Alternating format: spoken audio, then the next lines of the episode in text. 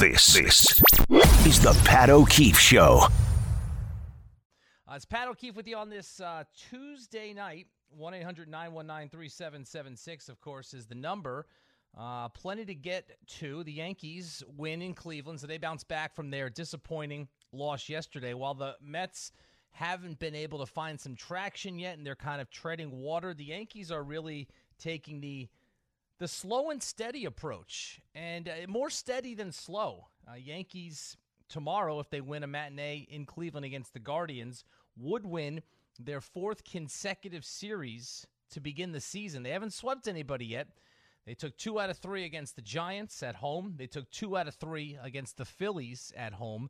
They took two out of three in Baltimore over the weekend. They lost yesterday in Cleveland. They won tonight. They won big, eleven to two, the final score. Another win for Gerrit Cole, and another terrific performance for Gerrit Cole. He's uh, three for three to start the season, and the Yankees will go for another series win tomorrow afternoon in the rubber match of this three-game series before heading home. A four-game weekend series against the Twins at Yankee Stadium begins on Thursday evening. Yankees, though, that slow and steady approach. They have guys hitting. Uh, they're getting good pitching for the most part. The pitching is interesting, and there's some news on the injury front regarding the Yankees pitching staff. But first, we touch on those who are pitching, and it's kind of a tale right now through uh, the first eleven games of the season. It's kind of a tale of the haves and the have-nots. And the Yankees right now through those eleven games are seven and four. Three of their five starting pitchers have accounted for all seven of their wins. And between Gerrit Cole's three starts, Nestor Cortez's two, and Johnny Brito's two, that is seven terrific starts for what right now are the top three pitchers in the Yankees' rotation. Cole today gives up two runs early in the first inning to Cleveland, shuts them down the rest of the way. He goes seven. His numbers so far on the season, three earned runs allowed in nineteen and a third innings pitched.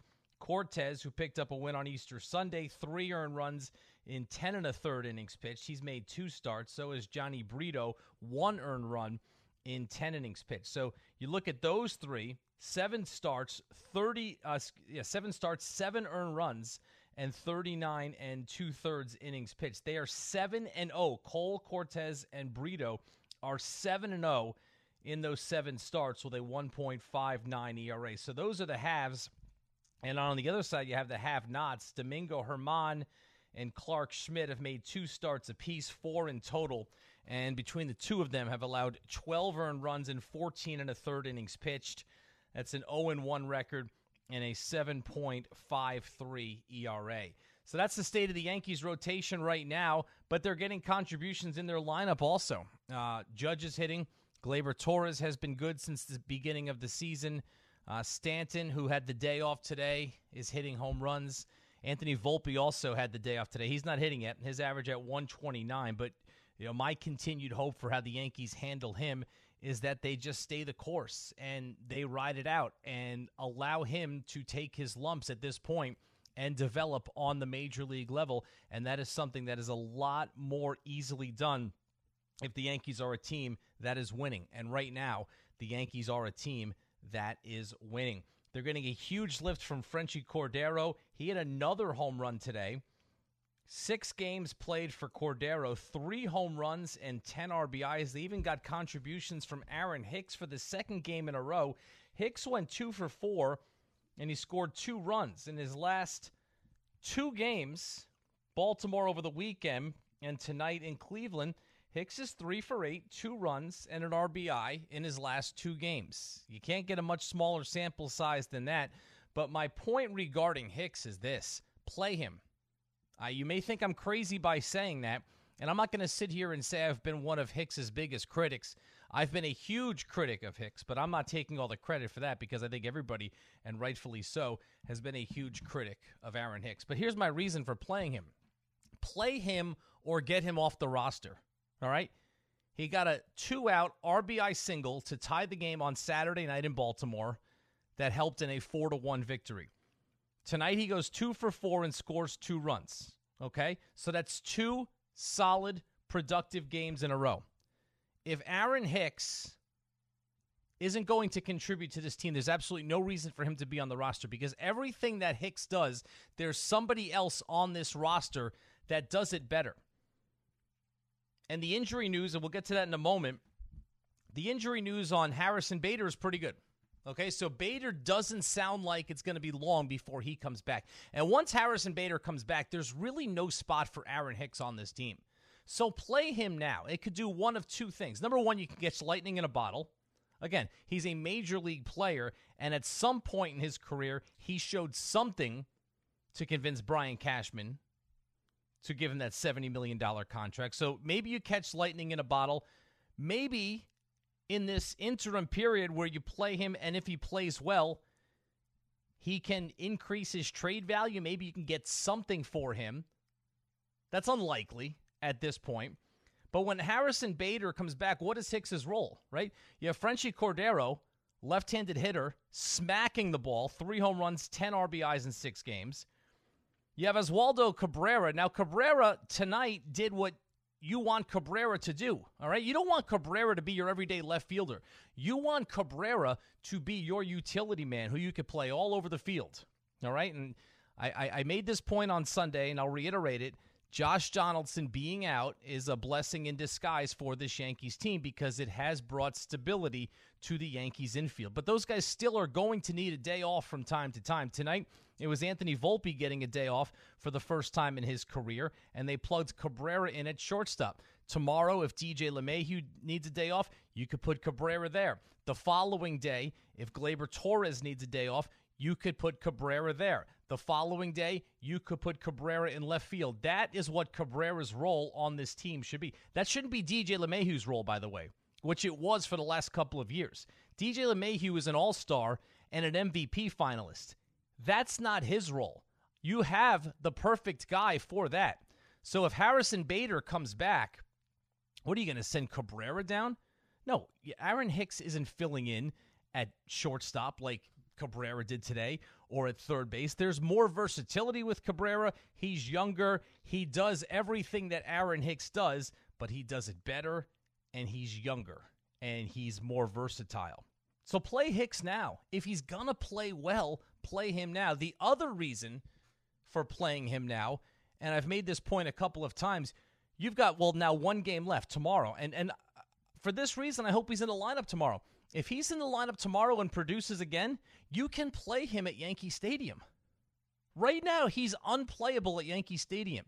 He steps out of the dugout, and the fans boo. He's announced by Paul Olden, and the fans boo. He runs out to his position, and the fans boo. Yankee fans aren't stupid, though. They've been watching these games. They were watching Saturday night in Baltimore when he contributed to a win. They were watching today when he got two hits. If he has another good game tomorrow and he comes back, they're not going to boo him as soon as he pops his head out of the dugout. Some of them will. We know that. But it won't be the same because at the end of the day, the fans, okay, want the same thing that the Yankees do. They want everybody to perform well. And I know he's one of the most unpopular Yankees we have seen in years.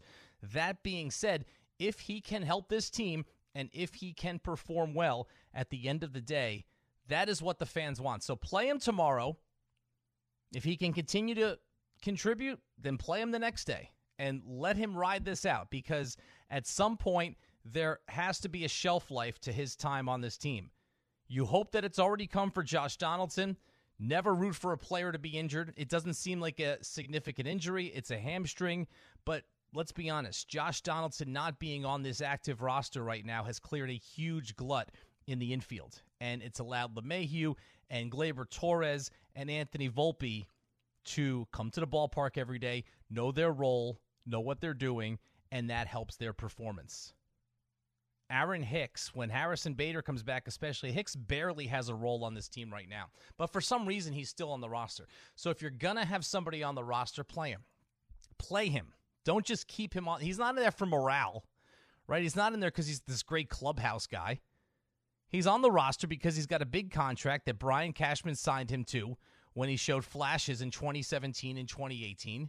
And he hasn't come close to living up to that contract. And Cashman, this is his really last-ditch hope that maybe, maybe Aaron Hicks can. And how much has he not lived up to this contract? Well, I just spent five minutes talking about this guy going three for eight over the last two Yankee wins. But hey, that's the position he's in. Uh, so that Yankees win, Mets lose. Uh, both teams will play matinees tomorrow. Uh, Mets at home before they head out on a lengthy West Coast trip. Yankees in Cleveland tomorrow before coming home uh, to entertain the Minnesota Twins over the weekend. And the N B A postseason is underway. I guess this is technically the postseason. It's the play-in tournament and a surprise, although I'm not terribly surprised, but a surprise nonetheless off the bat in the very first game as the Atlanta Hawks go into Miami and take it to the Heat one sixteen to one oh five. So Miami's not done. They still have another avenue into the playoff field, but the Atlanta Hawks are in. And Atlanta had such an up and down and topsy-turvy and disappointing season. Between that and the fact that Miami always seems to come up big in these spots, I think everybody had written off the Hawks and not even given them a shot. And look at that. They're in the playoffs right now. They're the seventh seed, and they will face the Boston Celtics in the first round. So now three of the four matchups in the Eastern Conference are set.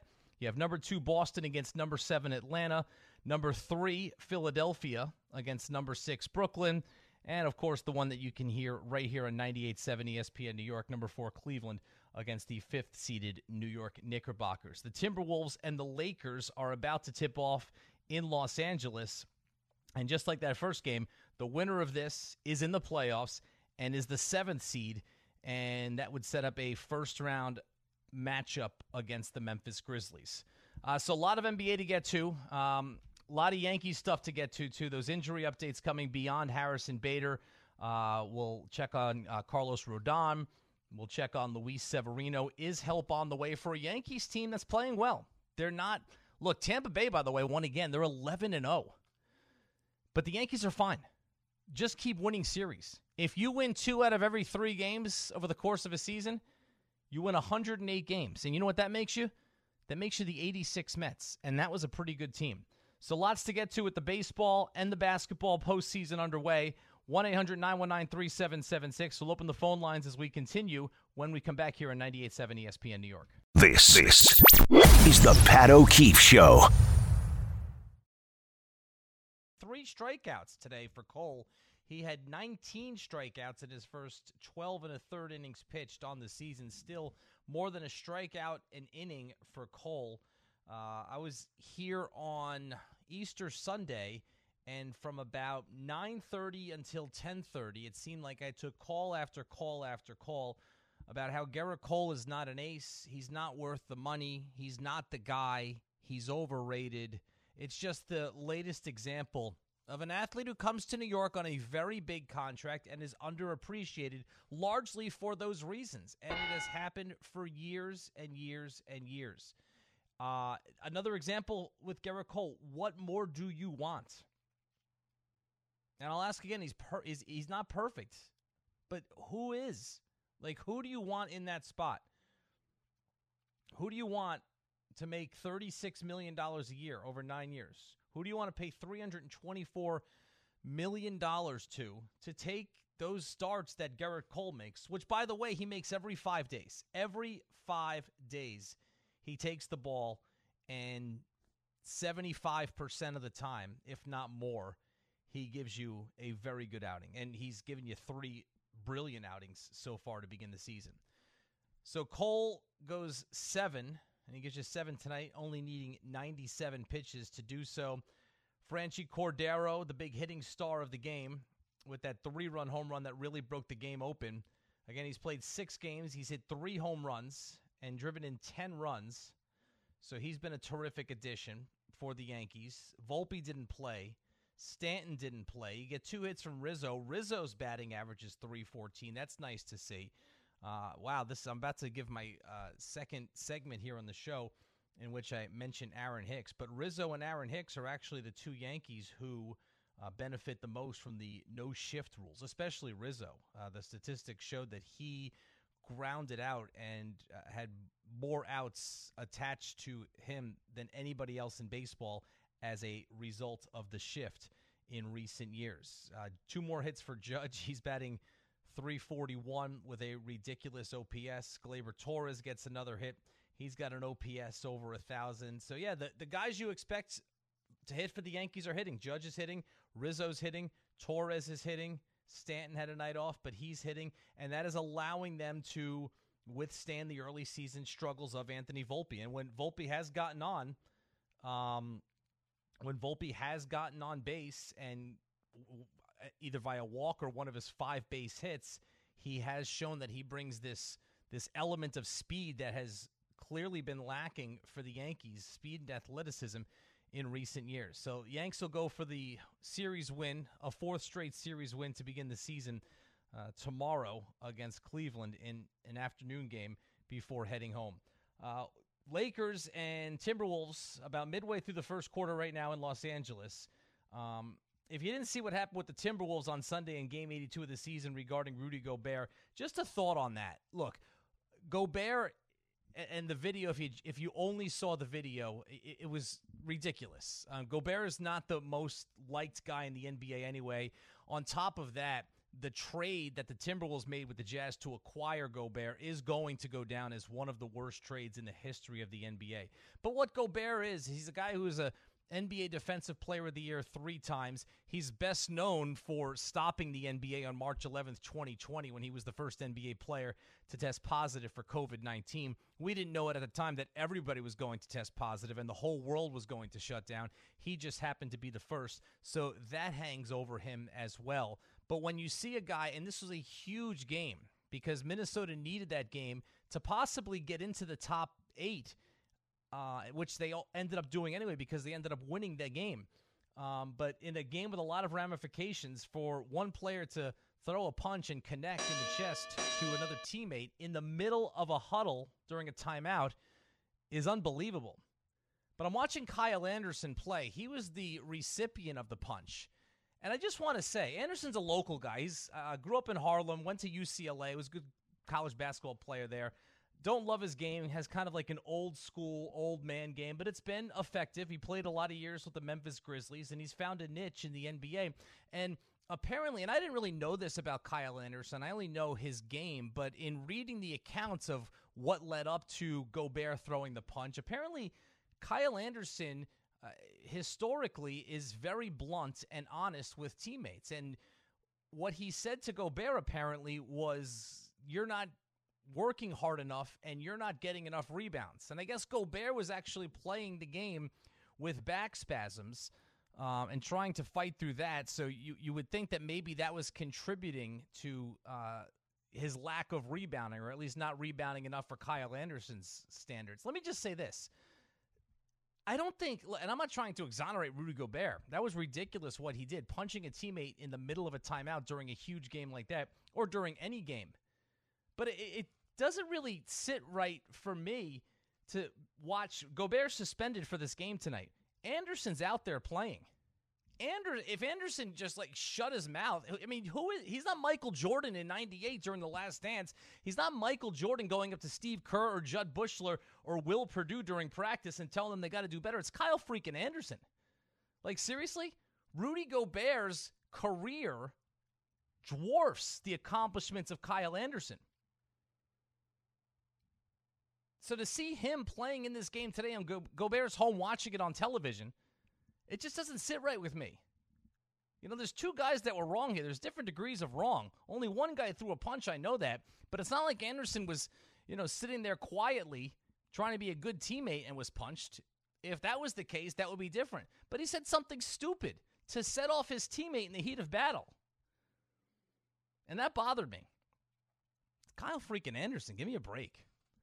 All right, so the Lakers and the T-Wolves, winner is in the playoffs, and uh, especially if the Lakers win, things are breaking very interestingly for the Lakers. If the Lakers win this game and go into the playoffs as the seventh seed, they would face a Memphis Grizzlies team that has had some adversity the latter half of the season. Uh, they're missing some key players, especially on the front line. Steven Adams is out for the year.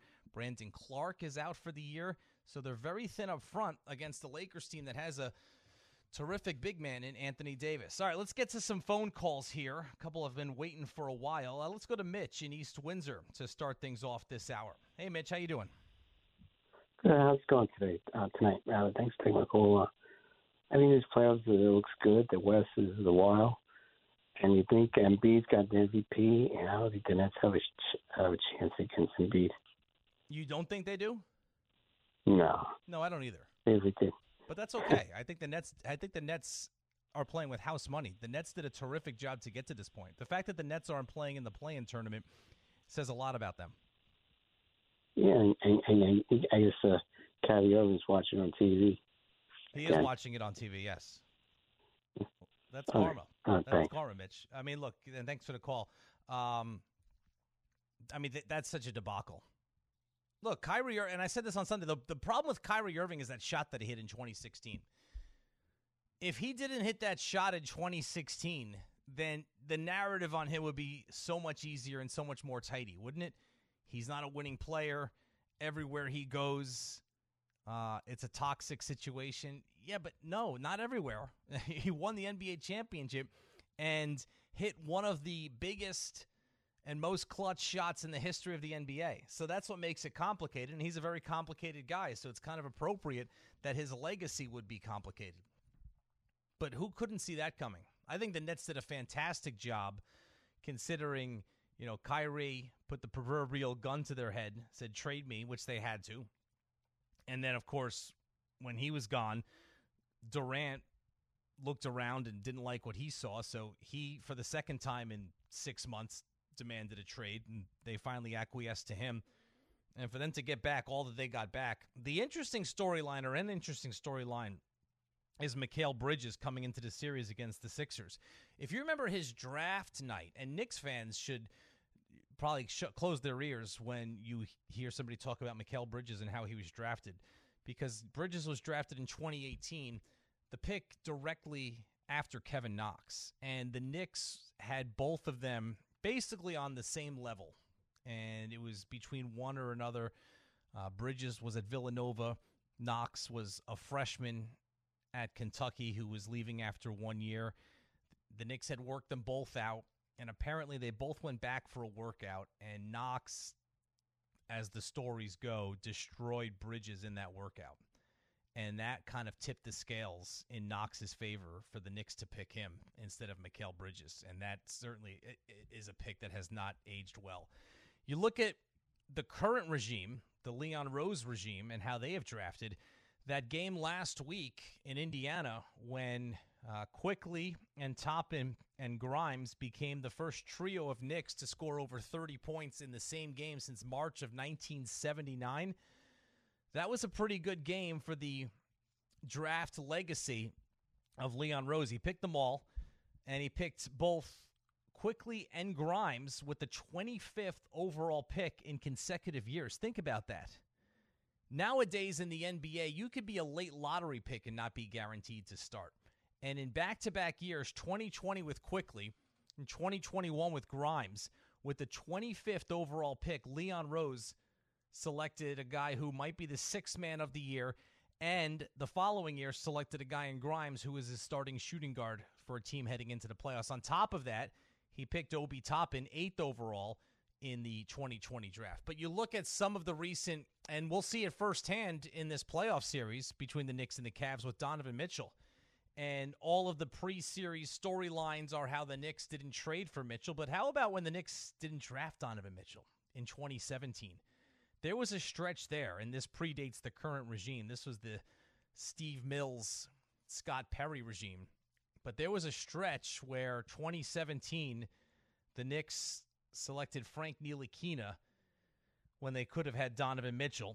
He went a few picks later to the Utah Jazz. twenty eighteen, I just mentioned Kevin Knox over Mikal Bridges. And as good as that twenty twenty draft was, you do have to, and as fun as Obi Toppin is to watch play, you do have to step back and wonder where the Knicks would be if they picked Tyrese Haliburton, who was available instead of Obi Toppin. However, with the Haliburton thing, guy missed a lot of games this year, and you do have to factor that in. And I was taking a look, speaking of missing games, I was taking a look at Jimmy Butler. And, you know, Jimmy Butler is widely thought of as an all-N B A player and an all-N B A forward. And nobody thinks that more about Jimmy Butler than Jimmy Butler himself, the way he carries himself. You know, he carries himself like he's in a class with LeBron and with Kawhi Leonard and with Kevin Durant and on that level of player. And he, he's just not. And when he plays, he's very good, and he's got a great mentality. And what he did in twenty twenty in the bubble was ultra impressive, leading the Miami Heat to the N B A Finals and leading them to a couple of wins in those finals against the stacked Lakers team. But he's another guy who, yeah, he's really good when he's out there. But if you have to use that phrase, when he's out there, generally that just means that the player's not out there enough. one eight hundred nine one nine three seven seven six. We're going to talk some Mets at the top of the hour. We'll hear more reaction from the Yankees, Aaron Boone, Gerrit Cole, and more. And we'll get to more of your phone calls as we continue. It's Pat O'Keefe on ninety-eight point seven E S P N New York. This is the Pat O'Keefe Show. On a night that the Yankees win eleven to two. The Mets lose four to two. Both teams in action tomorrow afternoon. Uh, the rubber match of their respective three-game series. Mets at home tomorrow, once again for San Diego. Yankees in Cleveland before they return home. N B A play-in tournament started earlier tonight with a surprise. The Atlanta Hawks beat the Miami Heat, so Atlanta punches its ticket to the playoffs as the seventh seed. Miami is going to have to win on Friday night. They'll play the winner of Toronto and Chicago. Toronto and Chicago play tomorrow in Toronto. Losers out. Winner plays Miami on Friday, and the winner of that game is the number eight seed and will get the uh, wonderful prize of facing the Milwaukee Bucks in the first round. Meanwhile, the Lakers and the Timberwolves. Timberwolves hanging in there early. Actually, they lead twenty-five twenty-two. Looks like Karl Anthony Towns is off to a good start there in the final minute of the first quarter in Los Angeles. All right, let's continue with some phone calls, and let's go to Richard in Manhattan. Hey, Richard. Hi, Pat. You know, the Yankees are seven and four. That translates to one hundred three wins. If they win tomorrow, like you said, they'll be uh, eight and four, which translates to one hundred eight wins. They lose tomorrow, trans- they'll be seven and five. It translates to ninety-five wins. So the Yankees are playing good ball. They're in good shape. Uh, just follow the course, and uh, maybe Cole, this will be his breakout year with the Yankees. But it's his fourth year, right, with the Yankees? It is, and you're right. That, and that's a good way of saying it, Richard, his breakout year. Because, look, and I said this earlier, I've been getting a lot of calls that recently that he's been a disappointment and not lived up. But he hasn't had the breakout year. That is true. So let's see what he does this year, and then, then we can put everything to bed. Uh, he'll be living, you know, uh, we'll be looking at him with different eyes now after this year or middle of the year if he has a great year. Uh, the N B A playoffs, you know, we may have a situation like we did in college basketball this year. UConn came out of nowhere, really, and dominated the tournament. Well, I'm looking at the, you know, the twenty teams that are in it right now. And there are twenty because you have to include the four play-in teams, too. So you got twenty teams. Now, if you look at the West, Pat, you've got Phoenix, the Clippers, Golden State, and the Lakers. That's four teams right there that could possibly win it. Not likely, but one of those four teams, you'd have to say, if you had to take, you know, a parlay of those four teams, I'd say maybe thirty, thirty-five percent chance one of those four teams wins it. Now, I'd say higher, it, to be honest with you, but go ahead. Oh, well, yeah, well that, that'll embellish my point. If one of those four teams win it, Pat, you will have a situation you've never had in the N B A in seventy-five years. A team with only forty-four, forty-five wins winning the N B A title. That's never, ever, ever happened. And that'd be a great thing. That it would be chaotic. It would, but you have to realize why we're in this situation. And the reason we're in this situation goes... Wait, wait, wait, wait. Let me just stop well, you there. What, situa- what's that, what situation? The situation in the current climate of the N B A, which is load management and players taking games off and not playing full seasons, because that has contributed to all of these teams... All of these teams, Richard, are more talented than their records. Um, Golden State had Stephen Curry and Andrew Wiggins, missed a ton of time. That's why their record is as low as it is. The Clippers, don't get me started. Kawhi Leonard, Paul George, they're like part-time players. That's why their record is a lot worse. Um, Phoenix, the reason why I think they can win the championship is because They have Kevin Durant. Kevin Durant's played eight games for them. They're eight and oh, by the way, in those eight games. So he hasn't really contributed to where they are so far. So it's, yeah, it's, let me just interrupt you. So if Phoenix, if Phoenix won it, that would be a referendum that you can get a player late in the season and he can carry you and win the whole. That's never happened. That's never happened. You're right, and that would be a referendum. So already, but how easy, see, to me, to me, the interesting thing is the storyline. I understand what you're saying, load management, but come on, the, they, these four teams' records haven't been that bad because of load management. I don't think so. Well, the so. Clippers, the Clippers certainly has. Could be that. It could be injury, too. So we don't know for sure. I mean, they're not, they're not playing to play and just get in by the skin of their teeth. I don't believe that. But, all right, what you're saying. But the bottom line is if one of these four teams wins it, I think it'll be a remarkable thing for the N B A because I don't even think a team with under fifty wins has ever won the N B A tournament uh, championship, uh, you know, in Houston, an eighty-two game season. The Houston I'm not Rockets. talking about it. The Rockets, the year after they beat the Knicks, when they came back and won it in ninety-five, I believe right. they were forty-seven and thirty-five that year, and they were the sixth seed, and they won the championship. That was also the year they got off to a slow start, and they traded. Oh, so they won it their second, the second championship. They won it with forty-seven. forty-seven as the sixth. Okay, so that's got to be the lowest lowest total. These four teams, the highest is Phoenix at forty-five. The Lakers at forty-three and the Clippers and Golden State at forty-four. Anyway, my point being, I'd love to see some new blood win. And, you know, uh, outside of Golden State and the Lakers, you put the other t- – I mean, look even in the East, outside of Milwaukee. Boston hasn't won it in what, since twelve, fourteen years. years with Garnett and Ray Allen. Yep. Philadelphia hasn't won it in forty years, right, without uh, – you know, that was with Moses Malone. So, you know, you got a lot of – I'm really anticipating – something new happening in the N B A Finals this year, and uh, I treat it like the N C double A tournament. I love to see chaos.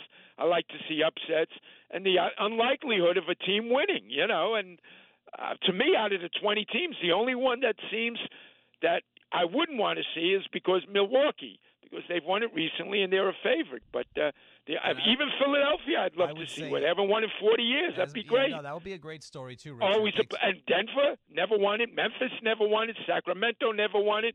Even Phoenix and the Clippers never won it. Never won it. So, you no, know, I you're know. talking about a lot of failure here. Would love to see something different. Pat, always a pleasure. Richard, Thank thanks. you. Thanks for the call. Uh, yeah, look, you, you could get new blood. That being said, Milwaukee won it two years ago, and they are the favorite right now to win it once again.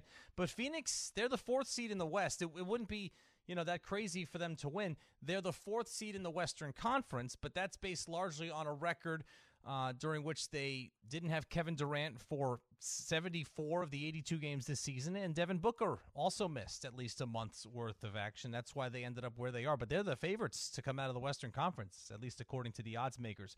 All right, well, we'll step aside. We'll uh, get into what the Yankees did earlier today.